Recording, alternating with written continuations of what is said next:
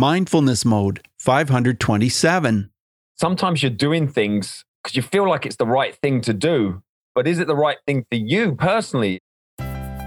Have you ever struggled thinking, like, how do I get where I want to go? I just seem to be wallowing around. I don't seem to be achieving my goals. I don't seem to be really moving forward. Well, we have the man right here on the podcast today that's going to help you with that. And the reason I know that is because he's got an amazing TED talk that just knocks it out of the park as far as explaining to you how to achieve in your life. I've got Adam Lewis Walker with me today. Hey, Adam, are you in mindfulness mode today?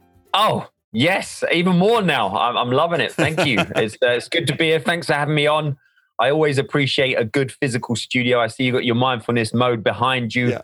yeah, I'm ready. I think it's important to have, you know, build your environment, have reminders there. So, yeah, just being on this show has reminded me to be on and in mindfulness mode. Yeah, well, like I said, your TED Talk was awesome. I'm going to share with Mindful Tribe a little bit about you. You're a leadership and new media summit speaker, and you're a two times best selling author. And you have two podcasts, which is fantastic. The one one That's is plenty. yeah, yeah. The one is called Talk Excel Accelerator, and an X with an X. Talk Accelerator, and the other one is Awaken Your Alpha. And the one that's called Talk Accelerator is all about how to get a TEDx talk. So mm-hmm. that's a pretty cool thing. And uh, the other one is just lots of very awesome information. Awaken Your Alpha is tales and tactics to survive. And that's what we're all trying to do is to and survive. thrive and thrive. And thrive. and there's your book. Yeah, Awaken Your Alpha. You've got this as a book too. So this is fantastic. So what does mindfulness mean to you, Adam? Wow. Great question. Mindfulness it, the, on the most basic level, I think it's, it's, it's taking time daily to really be aware of of your thoughts and your mental health and just looking after that and being and being mindful of, of these things so i i think uh, mindfulness to me is a daily practice whatever that is whether that's um, lying in the bath for 20 minutes in silence, going for a walk, um, just space to get out of the the, the hustle and bustle. And, and, and mentally, that doesn't mean you have to physically go somewhere.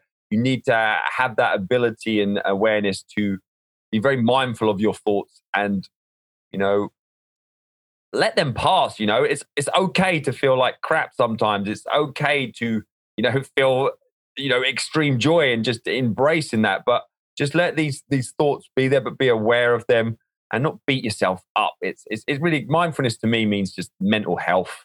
Um, and but daily practices is important because everyone has good runs where you're thriving and then everyone has other runs where you're you're, you're struggling and you're working to survive.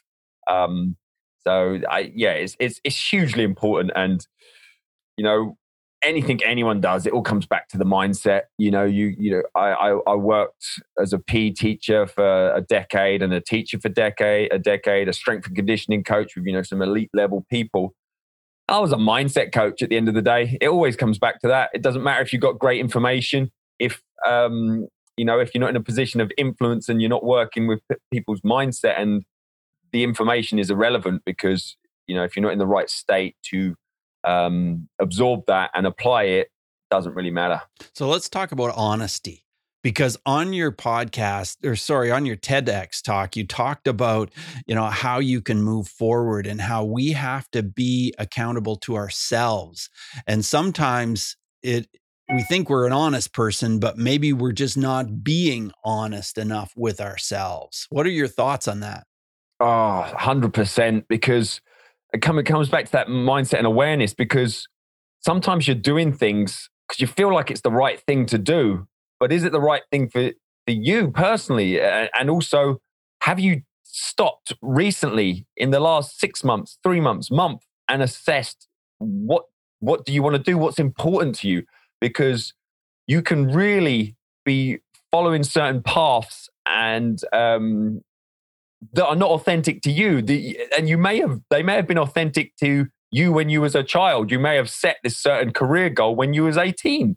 Um, and you just haven't reassessed. You haven't stopped to think, actually, I'm so head down in trying to get achieve this goal, assuming this will give me happiness and fulfillment, that you haven't reassessed. And you may be 10 years older, you may be 20 years older. And you're like, actually, I'd never stopped to think, why am I doing this? And what if I do achieve this certain goal you may have set yourself or um, marker that you assume you're going to be happy when you reach it? When the reality is the what takes what it takes to get there is making you unhappy or even achieving that certain thing in reality is not going to make you happy. So it's, it's really important to pay attention to what fires you up and what doesn't feel like work. Yes, there's things you will need to do. And, um, you know, it's not all, you know, sunshine and rainbows, but it's important to acknowledge that if it's always a struggle, there's something wrong. It shouldn't always be a struggle. Speaking to you today is not a struggle. Speaking to who I was speaking to before is not a struggle. And so it's really important to be honest with yourself and, and define what success, fulfillment, and the alpha is to you. Um, because, you know, I mean, example, I'm from just south of London, and a big suck from there is everyone gets pulled into London for the money. Let's be honest, there's nothing else. Why else would you go in? Because once you go in, even though I'm reasonably close, you're committing to, you know, 14 hour days. You're committing to sacrificing a lot of free time and health. And ugh, to me personally, to someone else, they love it because they right. get a lot of money. But then they're, you know, money rich, time poor, I would say. I've never been time poor. Um, I wouldn't really class myself as rich ever either, but I'm very rich in terms of fulfillment, happiness, and freedom. And um, that's and it's it's again, there's no right or wrong, but it's important to be authentic to you and be able to not have that comparison and envy of others who are you know you say oh i'd love their their cash or i'd love that job well would you would you really and a lot of times it's no. You like the highlight reel, you like the thought of that. But then when you're like, okay, what would you be doing today? How what would you be doing for your week? What would you be doing for your month? It's like uh, I, I like public speaking, but a professional speaker, if you I was only that or only did that, that's a lot of traveling. I love to travel, but I don't want to be traveling all the time and away from my family. So yeah. it's one piece of what I do, and it's very tactical. And uh, midweek stuff, is a lot more appealing to me than weekend stuff because barring the coronavirus, everyone's at school in the week generally. Yeah, that's right. That's right. And you wanted to move to the US and that was one of your big goals. And you talked about that in your your TEDx talk. And so why was that one of your big goals? And how did you go about actually making that happen? Because that must have been a really big move. Yeah, yeah. And uh, it comes back to what we said. I, I, I do believe setting these these big, you know, markers and goals and things um, something to you know a mission to move towards, and and that was one of mine. And but also that I'd run it through the same filter. It sounds to me cool. I was like, yeah, I'd like to move to America. What does that actually look like? What is the reality of doing that? And then specifically at this point, what uh, the bigger reality is uh, that I lent then towards moving to the wilderness, the middle of nowhere, which it's not such a big transition to go from England to America but it is a big transition to go from kind of urban, lots of people to middle of the no middle of nowhere wilderness. That is the biggest transition. So um, I the power of a deadline was huge in that mission. I set um, and that only became realistic and real when my first son was born and we were had a conversation. We talked about this, me and my wife, and we agreed on a deadline of we will be in the States before he starts school. So basically gave us five years. And we enrolled him in both an English school and an American school because it got that close. We landed like September the 1st, yeah. and he started school next week in the US. He still had his place in an English school. And the comparison, he would have been one of 33 in his class in England. And they actually, this was, a, this was like my wife, and we're both teachers, and my wife actually um, was like a school coordinator. So went into the actual school he would have been enrolled in. They did this open concept where several times a day they opened up the walls between three classes and he would have been in one of 90 plus children wow. in this melee of, and there was probably nine to 10 different languages other than English. And he is quite a, you know, a quiet, thoughtful little lad. He would have been lost in the, the carnage.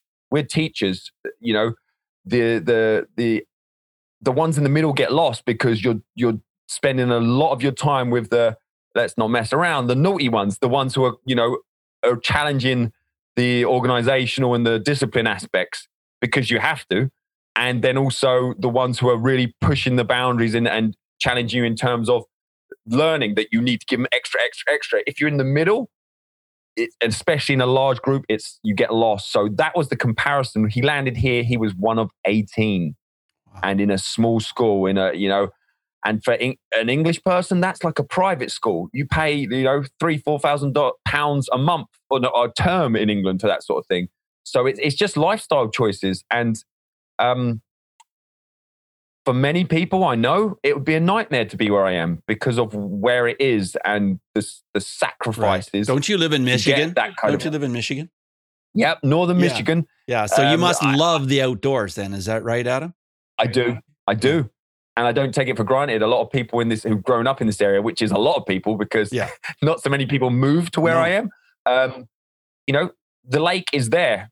It's always been there. For me, I see it every day. Uh. I make a part of my routine is to see it every day. I I just absolutely love it. And the and again, it it would it would be insane for me to complain about the lack of people if then I'm absolutely loving the wilderness and the space and the, the views. You can't have one without right, the other. No. You know, it's, and you know, so it's part of the reason that a podcast was so attractive to me. Right. You talk about, you know, my my um, you know, setting these big goals and then reverse engineering it. What are the steps to get there? Podcasts fitted perfectly for me in terms of moving to the middle of nowhere. Right. And so um, tell me more about your morning routines. What else do you do in your daily routines that really makes life okay. work for you? And they are a little bit um, altered at this moment because of the coronavirus, but um, I still have my routines. So my normal routine, I have um, seven till eight, base, or seven to seven forty-five um, is family time in the mornings. Mm-hmm. So um, I sometimes I'm not a 5 a.m. riser or 4:30 a.m. guys. I'm I've got no problem with that. But again, linked to what I've been saying, work out what works for you. Uh, you know, I'm happy. I experiment with everything. I prefer to get up six till seven at some point. I don't set an alarm. I, some mornings and some periods I wake up 6 a.m. because I'm just crazily excited to crack on with stuff, which is also a good sign. Yeah. Um, and I just roll with that. If I get an extra hour's sleep, I roll with that because I understand that is going to probably serve me a lot better than, uh, you know, doing that extra bit of work. So six till seven is kind of flexible. That would be um, not meetings. That again, because of the the global nature of stuff, you can do that, and I have done that before. But that would be um, writing my book, or books, or books that are coming, and and that kind of creative space um, in there. And again, it's very open and free flow. And if I don't want to do it, I don't do it. If I do have that urge, I do it. So, but seven till seven forty-five is family. I organize all the breakfast and coffees for my wife and me, and uh, I do the school run every day. That it's awesome. They start so early here. Not so good for them, but brilliant in terms of my routine. So I yeah. drop them off about seven forty-five. I then, as I spoke about, I have my coffee with me. I make the best coffee in town. Again, being in a small town, they don't have good coffee or good coffee shops. So I'm the I'm the place to come. I take my coffee. I, I love my coffee, and I take that, and um, I then turn from the school and I just go down the road. Um, you can see the lake from everywhere in our town, but I go down, park up on the beach, facing. It feels like I'm in the water, and then I have my coffee and I do my daily read. I, I, that's huge in terms of people focus a lot on well they should do what they put into their bodies in terms of nutrition and then movement. But what you put into your mind daily and part of that in terms of mindfulness is the right book or the right pages whatever that may be for you. Um, some people read the bible daily. Some people read like my wife reads the daily word a little thing that gets sent to her that her mum's done for years. Mm-hmm. um, i read certain books, um, you know, along the Awaken Your Alpha vibe, um, in that kind of content. And I, I, can tell you my favorite, some of my favorite books if we go down that route. But um, uh, for the last year or two, uh, I'm very much into the Stoicism as well. And so, you know, stuff like um, Obstacle is the Way is a good book. And I didn't read that till after my, um, I wrote my book and put it out there because I felt like it might have that kind of vibe. And I'm so glad I didn't read it till after because there's some huge similarities. And that would have been wow. really, really tough to like write my book after reading that. And what was um, the name of that book again? The Obstacle is the Way, Ryan oh. Holiday. Okay, yes, Ryan. Is it a very, very stoic theme? And then uh, one I really like, I prefer this book actually um, in terms of mindfulness routines and modes. Um, the Daily Stoic. I talk, it links massively into me talking about, you know, a daily practice. Well, I remember, was it late 2017? I was back in England, a very depressing time of the, to be in England, December. And in December in England is just, I'm coming from white, beautiful snow and sunny to just rain and dreary. And um, it's so dark and damp at that time of year in England. And I used to mm-hmm. struggle with that when I lived there, but I really noticed it coming back. And I was a, a very critical time in terms of the book writing and just feeling overwhelmed in some ways. And I was in a coffee stroke bookshop in uh, my hometown in England. And I, I usually do. I stumbled across um, the Daily Stoic. It hadn't mm-hmm. been out that long. And I got that book and it just got me. And I think around that time, I may have dropped off, you know, my daily reads, mm-hmm. you know, for traveling or different reasons. And I, I, I read that and I had the discipline to read that over the year, not in, you know, in a month, as it's it's designed to read, you know, literally a page a day. It's literally got the dates throughout the year. Um, and it's a, a, stoic quote and just a simple take on it. So, and then you got that. Then you fill in the blanks. You then have kind of like your daily thought and it just gives you that perspective. And that was a, a beautiful year. And it's so much so that I, I almost just rolled it into the next year and started rereading it. It wasn't as valuable the second time, like anything, you need to um, it's like washing, you know, you need to do it every day. And yeah. same for motivation, you know, you'll wear out the cloth. You need to have these different sources of inspiration, motivation. So that was a, a really good book. And, you know, Awaken Your Alpha, I've been told by many people is a really um, good book and very actionable and and it's not just all me it's uh, you know taking the best of the best from you know the podcast which is almost 6 years and not just randomly specifically why are they there and what can we learn from them and then again 33 actions that all the way through the book of how can you apply this to your own situation and move forwards and do something with it well, speaking of awaken your alpha, I want to talk to you about that. What does that really mean to you? How, as men, how can we awaken our alpha, or is it for women too? Yeah, it's um, the concept of awaken your alpha is definitely universal. There's no like sex, gender, um, age. It's it's more of it. It's well, perfect for this. It's a mindset. It's definitely is an approach to life.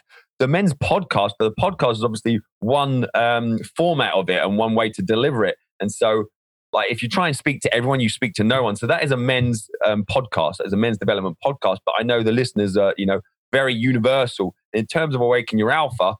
When I did the TEDx talk, it made me dig deeper and think about what exactly is it. And you know, for me, it meant something, but to most people, the word alpha has a lot of negative connotations around it, and it has a bit of a stigma in, um, you know, in the media as well. So I started my my talk kind of defining awaken your alpha and specifically going from what are the actual definitions of alpha and from the solar system alpha centauri that means star that shines the brightest that's it nothing more nothing less from the animal kingdom it says to achieve the highest rank in a dominance hierarchy and it gives the example of the alpha female in the elephant pack for example so no mention of you know male for example and right. it's particularly it's that's that's the definition. So awaken your alpha, and my interpretation is to achieve the highest rank in areas of your life that you hold important to you. And that's not something to be judged by others. So that's really that that personal fulfillment and that awareness aspect of it.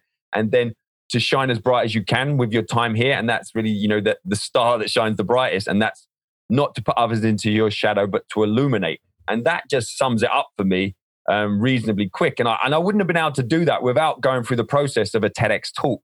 And doing that in 2016 really forced me in a nice way to boil it down to what is what is it all about and so i came down to awareness action and ascension you know if you ask me to talk about awaken your alpha and how to do it and you gave me 60 seconds or five minutes they're the three things i'd focus on because that's what it is um, and then that was an 18 minute talk and i've also since done that version of that talk probably 50 times mm-hmm. um, right up to a 75 minute keynote and it felt like five minutes because you know i know what's important but you can you can lengthen it or shorten it right, you can have sure. examples you can put exercises in you can put stories in it you can tailor it to different audiences um, I, when i did that 75 minute keynote it was the 100th anniversary of um, the end of world war one i think uh-huh. or it was some huge anniversary it just happened yeah. to land on that sunday um, so one of the gentlemen in my book and was a bomb disposal expert. He's um, you know ten years younger than me, and unfortunately, he's passed away now. Um, but very authentically, mm-hmm. that came. I hadn't planned till the day I was talking about various awaken your alpha concepts, and it just hit me. That's what I needed to talk about, and that was the example I spoke about. His time in you know in, in war zones and um, when I was talking around mission, he was very mission driven and coming out of the military when he felt lost as a as a person was lack of mission and clarity and um, and his approach to fear and taking on you know the the most dangerous job pretty much on the planet. And why would you do that? And and he actively sought that out. It didn't find him. He went for it. Um, so and that you know that was something that just was very relevant to talk about at that time Mm-hmm. That's pretty fascinating. You know, you seem like a very upbeat, grounded, mindful, focused kind of man, but you've had your struggles. And I know oh. one of them was when you had that that mishap and you ended up feeling depressed and everything. Tell Mindful Tribe a little bit about what happened and how you felt and then how you pulled yourself out of it. Yeah, so up until um, my mission for a long time was uh, in terms of lifestyle in general was to um, be very, very active. I was a PE teacher for almost 10 years um, in some various shapes and forms.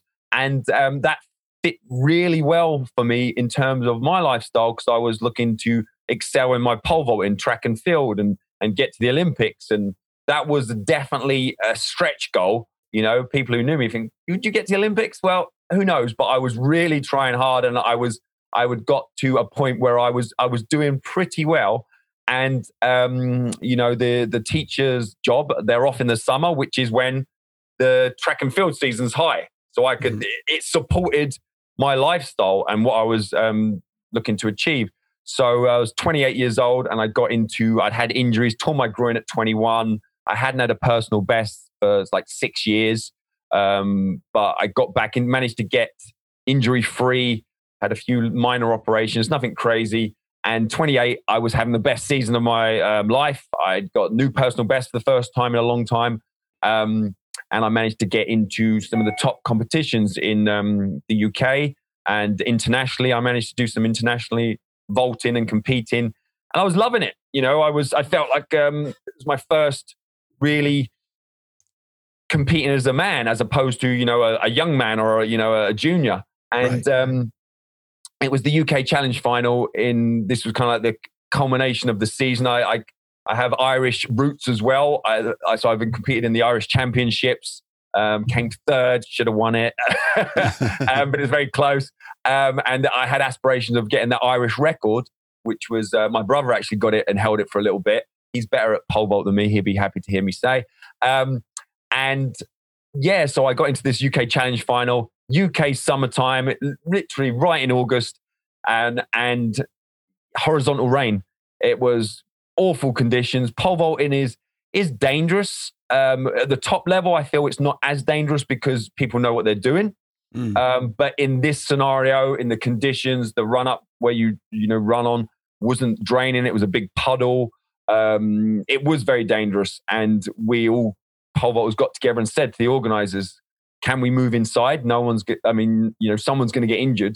And they had the facilities to do that. They actually emailed us before saying if conditions aren't good enough, we're going to move inside. For some reason, they said, no, we'll make that decision.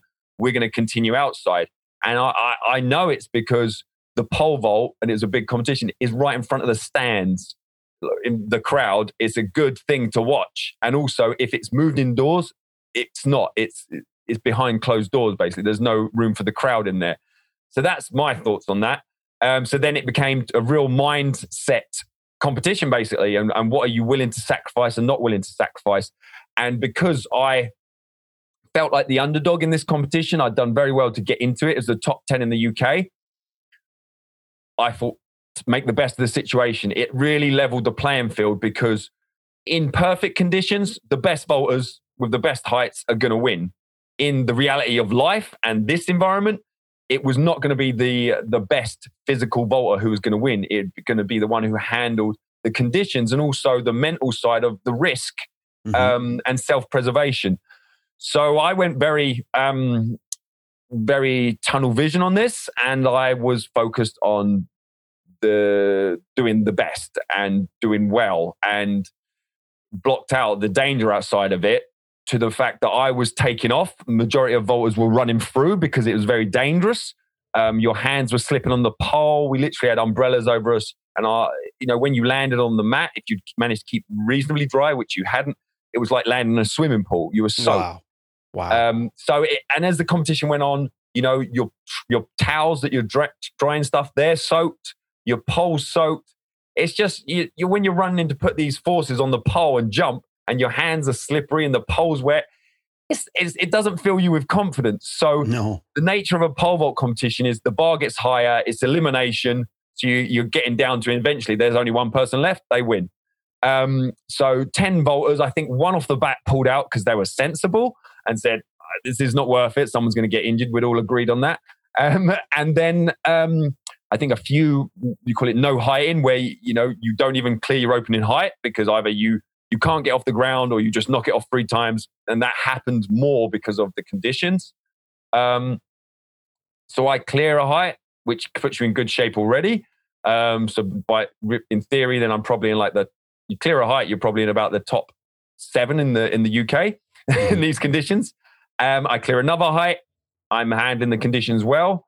Um, again, family members who've never seen me vault, like extended family, have come to this competition um, saying, "Isn't this super dangerous?" And I'm like, "No, it's fine. This is pole vault." yeah. And then um, it gets down to the last four. So there's only four of us there. Um, I'm thinking of the medal. I, I, really, obviously, I was I was thinking of doing well initially, and I obviously I want to do as well as I can. Uh, fourth place, you're one place away from a medal, and in, in the athletics world, fourth is nothing. Fourth is no. useless. Like third actually means something. You know, a lot of sports it's like win or lose. Right. For athletes, you know, them medals, like a, a, bronze medal at the Olympics or any sort of level, that means something. So, mm-hmm. and fourth generally doesn't in, yeah, in the mindset yeah, yeah. of things. So, I kind of got to the end of what I could achieve on that pole in them conditions. Um, and but I knew I needed one more height. Like one more height would basically be a medal guaranteed, mm-hmm. and it could even be a gold medal because of the nothing was guaranteed. Like every height, you clear it, you're kind of in gold medal position until someone clears higher, and people were not clearing stuff because it was just so random and dangerous. Mm-hmm. Um, so another vaulter, you know, once vaulters had run through and not taken off, their mindset was was gone because you run through once, and even in good conditions, it's hard to. Your foot was either wrong or you didn't get off the ground, it's hard to get back on it in you've only got two attempts left. In these conditions, once a vault ran through, um, they generally didn't take off again, was what was happening in front of us. So the new height, I got a bigger pole, the sort of pole I only used in really good conditions, and these were not. Um, and I needed the good conditions to take off with a higher hand grip and get in. Because if you take off with too big a pole and too high a hand grip and you don't get in, it's physics you literally go like that and come back down on the run up or fall in the box, which is really dangerous. Um, especially if you go for the bar, because then you kind of you naturally you're coming down on your back, and people have been paralyzed, and people have you know been killed where they've landed on their head and different things. Mm-hmm. Um, it's not as common as you might think, but people do die every year from pole vault. Um, so I um, I ran down. I ran a little bit harder. I got too close, and so I'm trying to take off, but the, the self preservation kicked in and I, I ran through. and I was frustrated. And I heard someone from the crowd shout, well, it felt like a shout because they're so close. He's done. He won't take off again. Mm. And I remember walking back, and I was, especially at this time, I was a more of a negative self talk. My Mhm. coach was more of a negative kind of coach. He didn't encourage so much as um, if you got like, that's that's that's okay. That's like that's brilliant kind of coach. Mhm. Um, and I was very negative self talk, which I, I I've since dealt with and changed because I, I would be on the run up, literally talking to my pole and being quite abusive to myself. Let's be honest, Mm. it's not the best. Um, and so I walked back, just remember thinking, I'm going to take off no matter what. Like I'll prove him wrong. I'm going to take off no matter what. And it really was um, no matter what. And it, it, it, you know, I lost perspective. So I ran in and got too close again. I could feel it. Natural instinct to pull out and not, you know, not take off or try to take off. Um, I overrode that and I, I I tried to take off, but I was close. It was in a puddle. My heel hit the ground, which has no grip in Mhm. spikes. It's obviously spikes is all on the toe, which is what you should be running on. But I got Mhm. too close. My heel came down first, and as I went to take off, I obviously you block that foot as you go to jump, and it slipped, and I dislocated um, my patella, my knee, tore the ACL, ripped all the meniscus cartilage off the end of the bones, and um, bruised the bone ends from the impact.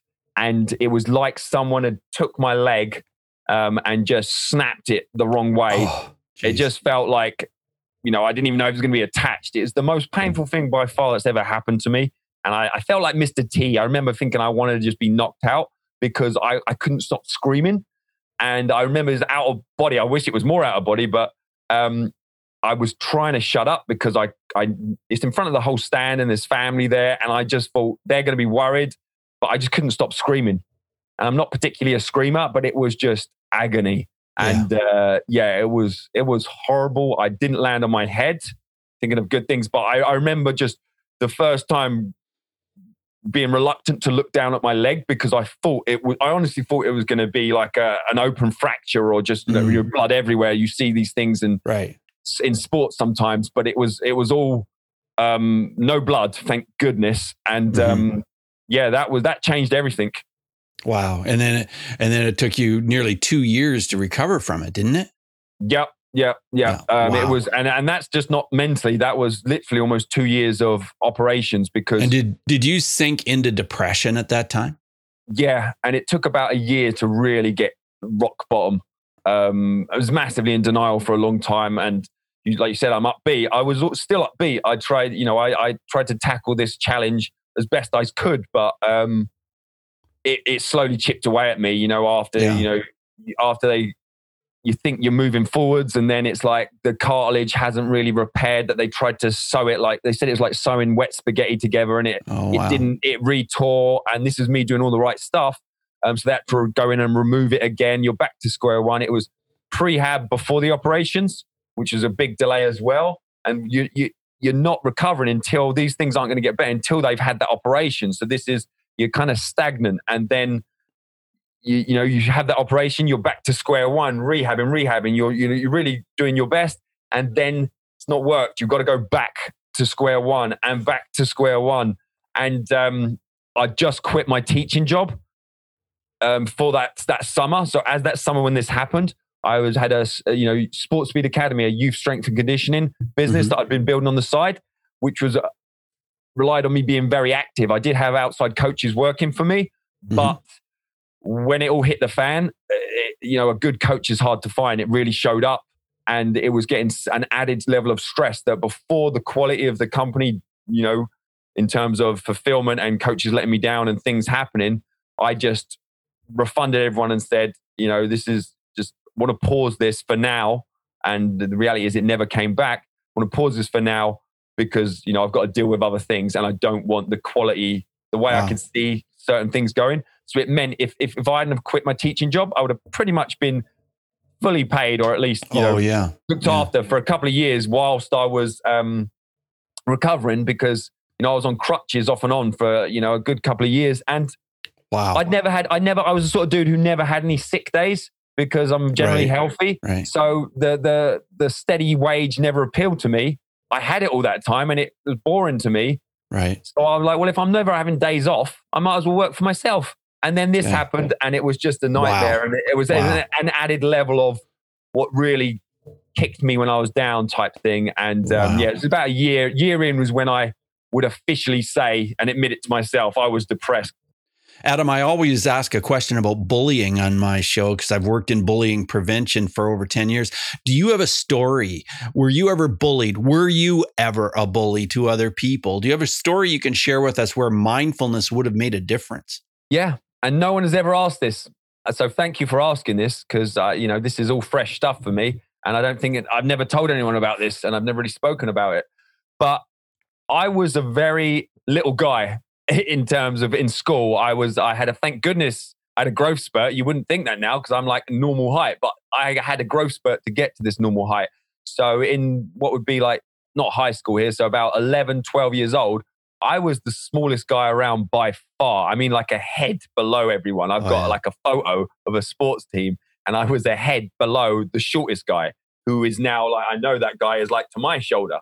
So, um, linked to that, and even later, I, to put it there, I, clearly I was not a bully. I was not some little ninja. I, I, I was, I was little, and um, I was into my sports, and I was compared to now, I was pretty quiet. Uh huh. You know, I, I kind of, I would have been that not middle of the road kid, but I was because I did well in certain subjects. So, but I was never any trouble for any teachers. You know, I was just, I was just, um, you know, the sort of person who's a potential, um, would attract potentially bullies because you'd think it could be an easy target, maybe. Interestingly, I don't remember or particularly having any bully experiences when I was little, little Right. when I started to, and I wasn't big, but when I started to grow a little bit, so probably they noticed me more, and I was did very well in sports. I had, I, like we talked about the pole vault. So for that age, and I was used to do gymnastics when I was young, so I was in good shape. Like I, I was muscly when I was young, and I I can remember, and they probably don't even notice this or or recognize this. I can remember a period where because of my physical sort of build plus the fact I was reasonably quiet, I didn't swear. I can remember being taken the like kids taking the mickey out of me for not swearing and trying to get me to swear Right. as like a game.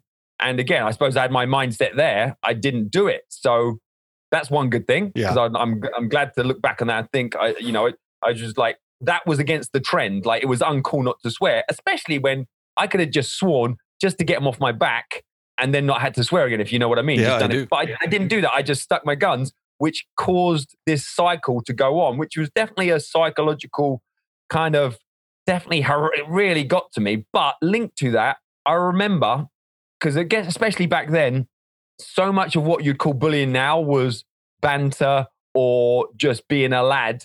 But this was definitely physical. And I remember it hurting. And I remember that the aspect of it was its relentless nature and that it went on regular as clockwork, which meant I was always anxious about it and trying to avoid scenarios when I knew it would happen. One or two, particularly one guy, would always come up to me and punch me in the arm, right? Yeah. literally, you know, like dead end, dead dead arm type game. Yeah. Um, I didn't punch back, which looking back now was was a um, I would say a mistake. But again, I it, I'm I'm quiet. So number one, I'm thinking, you know, there's a lot of people doing this mode. Keep your head down. Don't make a big deal out of it, and it will go away. Well, guess what? It seems obvious now. It didn't go away. Right. And again, when you get punched in the same spot on your arm every day, more than once a day, Yeah. that really starts to hurt. Yeah, I guess. And and again, when you're not getting punched in the arm, you're thinking, "Am I going to get punched in the arm?" So I can remember, and I I, I know the person, I know who the person is uh, now, and I I they will not. I would put money on they won't even remember this right. because it's not a big deal to them. And I think that's an important note on it because I didn't want to make a big deal out of it because I just wanted it to go away. And I felt like if I'd have made a big deal out of it, you know, then it becomes, it's almost like, you know, being a grass or a snitch or, you know, oh, it was just a bit of fun. I didn't know. And this is important. I tell my son now that person probably didn't know. You know, that, that maybe they're properly bullying someone and this is just them being friendly in their mind. But it was because I was seen as a little bit, you know, I had a bit of muscle there to take that hit. But um, so maybe they're thinking it doesn't hurt. And yeah, and also as I become bigger and then I do grow a little bit, and for that age, you know, I was I was the same sort of, and maybe that's why I hit the gym a lot, especially when I got to 14, 16. I was the same physical build I am now when I was about 16. And on the surface, you know, you would think, oh, I, I look like a tough guy. But the reality is, um, especially as then to 18, I kept putting on muscle till I was 18 and I was, you know, way bigger then. Maybe that's linked to why I was doing it for self defense. But um, I would attract a different kind of bully because of the physical nature of me. People would come and challenge you. Um, and yeah, I, I, I'd learned by that point that stuff doesn't go away unless you, um, you know, make a stand, even physically. So I had less trouble then, but it was when I was younger and smaller and I didn't get, because I hadn't had the experience of this going on for a good year or two, that it's not going to go away. And it's, it's a lot better to just, okay, even if you get your ass kicked, that's going to happen once. Make your stand. And then, you know, I'm all about yes or no now. I don't like these maybes or these open loops. And that's, I feel like what bullying is a lot of times. It's just that unknown um, thing that's floating around.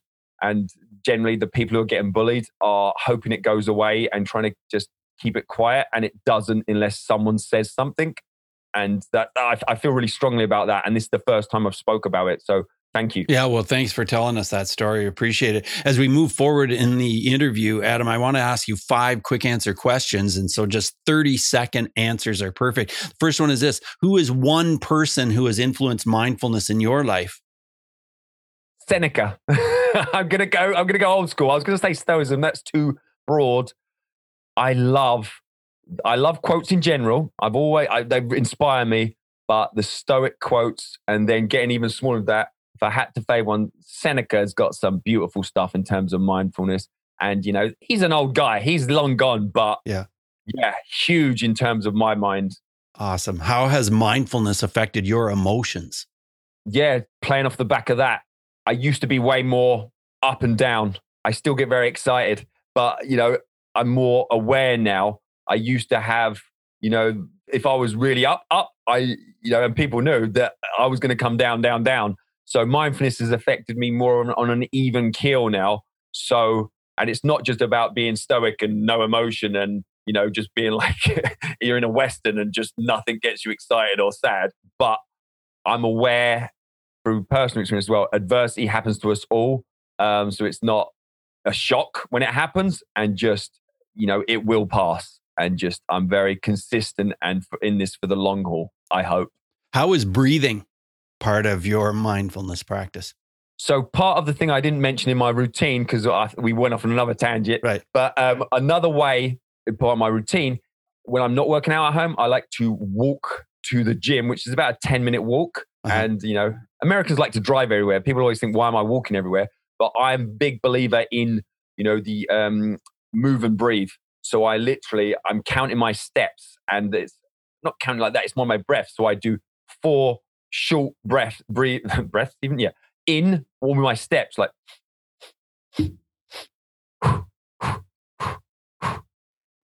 hey, it's, it's not rocket science, but that, try that. And it's breathing in through your nose. And if you're in a cold temperature, I go out in like minus, minus temperatures. Mm-hmm. There's no excuses and it does hurt your nose if it's that cold. Yeah. And then breathing out for four short breaths. And I do it in time with my steps. There are levels, and sometimes you know you can you can have like a little like mental chant of what you're saying, repeating as you step. You know, there's versions of you know like you know stronger, stronger every day, whatever you want. You know, um, gonna buy a big car. I've never said that one because that doesn't motivate. I'm just giving it the, you know, whatever floats your boat and make it individual to you. Um, but that, that 10 minute and what I find with that breathing, I know it's a long answer, sorry. What I find with that breathing is in terms of mindfulness, you zone out. And the movement for me, it is, you know, I call it like my Zen tunnel. It's a specific road. Once I turn into that road, it's straight and I breathe as I walk down there and I cannot remember getting from one end to the next. And I love it. So, Adam, I want to ask you about a book, but you've already mentioned The Daily Stoic by Ryan Holiday. So, I'll put that in our show notes at mindfulnessmode.com. But as we move forward, Adam, I want to ask you uh, is there an app that you would recommend that can help with mindfulness in any way? Good question. I'm going to go with because it's the only one I've really used consistently. I mean, I, have had Calm on my phone and different things like that. I've never used them consistently. I do think they're good and cool and all that sort of stuff. But I'm going to go for Pomodoro, Pomodoros and Pomodoro. And there's many apps that are like the Pomodoro app. And you don't even need the Pomodoro app. But um, Focus Planner, I think, is one, or Focus Keeper, that sort of stuff.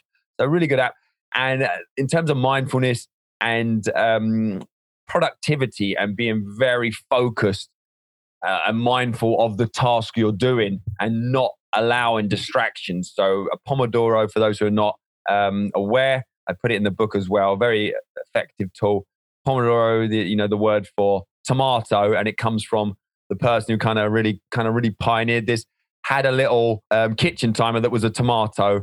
You know, click and it ticks round to like 30 minutes or 25 minutes. Uh, generally, it's 25 minutes. You can adjust it to longer, which I like, or shorter, which I like in terms of what works best for you and play around with that, then you know for this and for me, 25 is generally where I hit 25 and five minutes uh, break. So it makes you think, actually, what am I actually doing? And, you know, not get sucked into all the distractions of modern life. So be like, okay, I'm dedicating 25 minutes, a Pomodoro to admin at the start of the day, nothing more, nothing less. And how many books have you written, Adam? my first book was a co-authored book, The New Rules of Success. So that one in 2013, and that was the kind of the origins, the um, kind of idea for Awaken Your Alpha, the book and the podcast. And also, I was very unsatisfied with being in a co-authored book. I got too much of a big gob. I want to say my thing and have a book that I'm giving to people about what I'm all about and everything I believe in, not just one little bit, and you know, not have control about other authors and yeah, what they've yeah. So yeah, I, I, that was actually a that was actually a book called Fit Kid Fat Kid, mm-hmm. a full book I'd written, and then I cut it all the way down to a single chapter. Uh, Um, but it was efficient to get it out. But you know, and I, I don't regret that decision because it opened a lot of doors. I became a best-selling author technically, but I was in a co-authored book, so I was not fulfilled. mhm. So I knew I I this I was very clear that I wanted to do my own book. So Awaken Your Alpha is the first solo published book um, with Rethink Press out of the UK, and it it took me four years. So the idea was I wanted to write the book, but I wasn't going to sit there um, researching for four years. Mhm. Just so the podcast and the book, the idea was at the same time. So the Awaken Your Alpha podcast was always a research tool for the book, and I'm writing my second book, which is based on fear, which is one small chapter in Awaken Your Alpha because it's a very holistic mhm. uh, book, and you know it's brilliant for that. It's a nightmare to write that because it's it's it's a lot of moving parts, and that was the challenge. Whereas now I'm so happy to dig into one core area and go deep. Where can we find more about you, Adam? What's what's the best place to find you? Instagram's always a good one, and that can lead to everything. You know, Adam Lewis Walker. Um, I'm pretty active on there, especially in the stories. You know, that's all the behind the scenes stuff. We did a Facebook live of some of this interview, um, and it's just daily daily life, and then obviously the the classic shares on there, and that links to my Instagram for Awaken Your Alpha, Instagram for Talk Accelerator, um, sort of smaller, not my main sites, um, and then yeah, talkaccelerator.com if you're interested in getting a TEDx talk. There's a podcast that really digs into that deep and niches down. And also, I offer idea clarity calls for that. I have selected spots open every week to you can literally tell me what you think your idea is worth sharing, and I can give you my insights on how you can get that onto a TEDx stage. Um, and then the Awaken Your Alpha, ayalpha.com forward slash book, because I am, you know, an aspiring full time author. I see at some stage I'm just going to be in my little log cabin writing books. Mhm. So you love So- writing. You love writing. Yes. I do love it. It's a it's a love hate because I know it, it's painful in, in some aspects, but I, I like that challenge Mhm. and the relentless nature. And anyone writing a book, it's very interesting to see the resistance grow as you get closer to putting it out. And that's why so many people don't, and why so many people actually write 80, 90% of a book or even 100% and don't put it out because I experienced it too. That when it got closer, there was all these things, and let's be they're not individual to you. You know, oh, I didn't put it out because of this happened, and that's you know that hasn't happened to other people. Everyone's had every problem on the planet, and especially when you're going to put something like that out, all the things that you think, oh, I'm not putting it out because of this, this, and this. This is exceptional circumstances. They're not. It's just resistance growing, and it's its last chance to kick your ass and stop you putting out what you know you need to do. So just, you know, get it out. It won't be perfect. Nothing is, but it's best to get it out and then you can always adapt and adjust and it is it is what it is for that time it's the best you could do that's good advice adam it really is well it's been really great to talk to you to hear your words of advice and uh, you know if you if you want to learn more from adam you know jump on that ted talk as well awaken your alpha is the name of the ted talk Please do, yeah. If you put in Adam Lewis Walker Awaken Your Alpha, I think it's the first hit that yeah, comes up. I think so. More than anything for me is the Awaken Your Alpha. And as I said, it's if you like that talk or aspects that talk, you will love the book because the book is, you know, that's the concept. And the book is, I would say, better than the talk. the book is brilliant and you like the podcast. And the important thing, well, for me anyway, I feel please do reach out to me. I'm not one of these people who gets millions of people like reaching out to me and I can't communicate. And so many people, when I speak to them, have said they've watched the talk or listened to, uh, you know, or read the book. But you know, I have 30 reviews on um, Amazon Books for in in the US at least, and they're great reviews. But I would reaching out and just letting me know what you found useful, even if it's the smallest thing, really is kind of that is my big marker of success for me and fulfillment. That really makes a difference for me. So I, I really appreciate you taking the time. If something was useful or impactful for you. Awesome. Yeah. Well, thanks so much for being on mindfulness mode today, Adam. I really enjoyed it. Thank you. Great. Bye now. Thanks so much for joining us today on Mindfulness Mode. For show notes for every episode, check out mindfulnessmode.com and type the guest name or the episode number into the search bar. You can also go mindfulnessmode.com slash whatever episode number you like. If you've enjoyed this podcast, you could help us out by subscribing to Mindfulness Mode wherever you listen, whether it's on iTunes or Stitcher, Google Play, Spotify. So many places you can hear Mindfulness Mode. So hit subscribe and share because that truly helps our show. And remember what I mentioned at the top of the show about the 12 must read mindfulness books. Any one of these books can definitely change your life, just like they have for the featured guests I've had on my show. All of these books have been recommended. They're the 12 most recommended books on mindfulness mode. Download this free gift at mindfulnessmode.com slash top 12 books. So remember, subscribing and sharing helps keep mindfulness mode on the air. Till next time, Mindful Tribe, use what we've learned today to reach new heights of calm, focus, and happiness. Stay in the mode.